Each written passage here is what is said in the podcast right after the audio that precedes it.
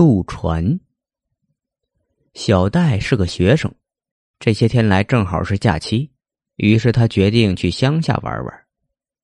经过朋友推荐，小戴来到一个叫鸡鸣村的地方。这里世外桃源，空气十分清新，呼吸一口就如同神仙灌顶一样。小戴很是乐此不疲。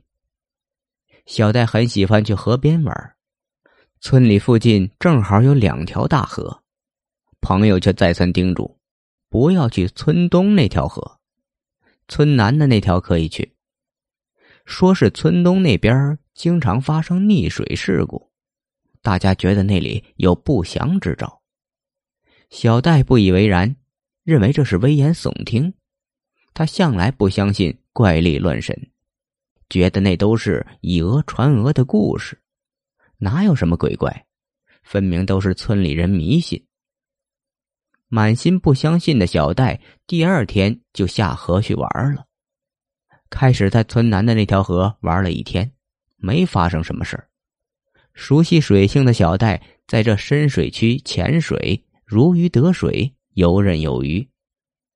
回到村里，小戴洗了个热水澡。痛痛快快的睡了一觉。来到村里的第三天，小戴开始在村附近转悠。他喜欢爬山，爬了好几座山峰。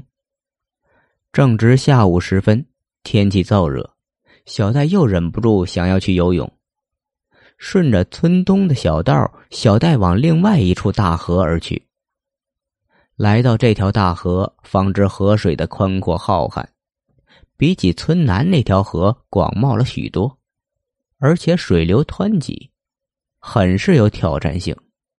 小戴脱下衣服，朝河水中扑通一下跳了进去。极其善水性的他，在水里做了各种姿势，即便水流滂沱，也毫无压力。看来说这里有不祥之兆的，都是骗人的把戏。小戴耸耸脑袋，从水里冒出头来。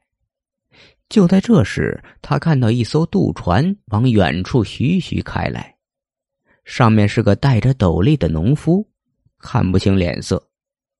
小戴一下子来了兴趣，连连挥手打招呼。渡船上的农夫却没有说话，只是船渐渐朝小戴而来。小戴觉得这农夫耳朵有些背，也不在意那么多。待渡船到了身边，用力一撑，就爬上了渡船。他拍了拍农夫的肩膀，正要打个照面却感觉农夫身上冰凉冰凉的，没有一丝人烟气。小戴觉得有些奇怪，在这个炎热的夏天，按道理应该满身大汗才是，怎么会感觉到冷呢？就在这时，农夫僵硬的身体转了过来，低垂的头颅微微扬起，露出诡异而狰狞的笑脸。那笑容仿佛不是活人一般，阴冷刺骨，极其瘆人。小戴大叫一声，接着哗啦一声，水花四散，小戴跌入了水中。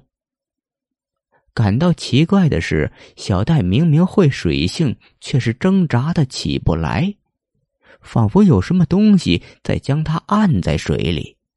他用力睁大眼睛，眼前哪有什么渡船、渔夫，而他的脚下似乎有千斤石头不停的拉他下水。挣扎了许久，小戴就沉入了河底，再也没能起来。翌日上午，有人在河中发现了小戴的尸体。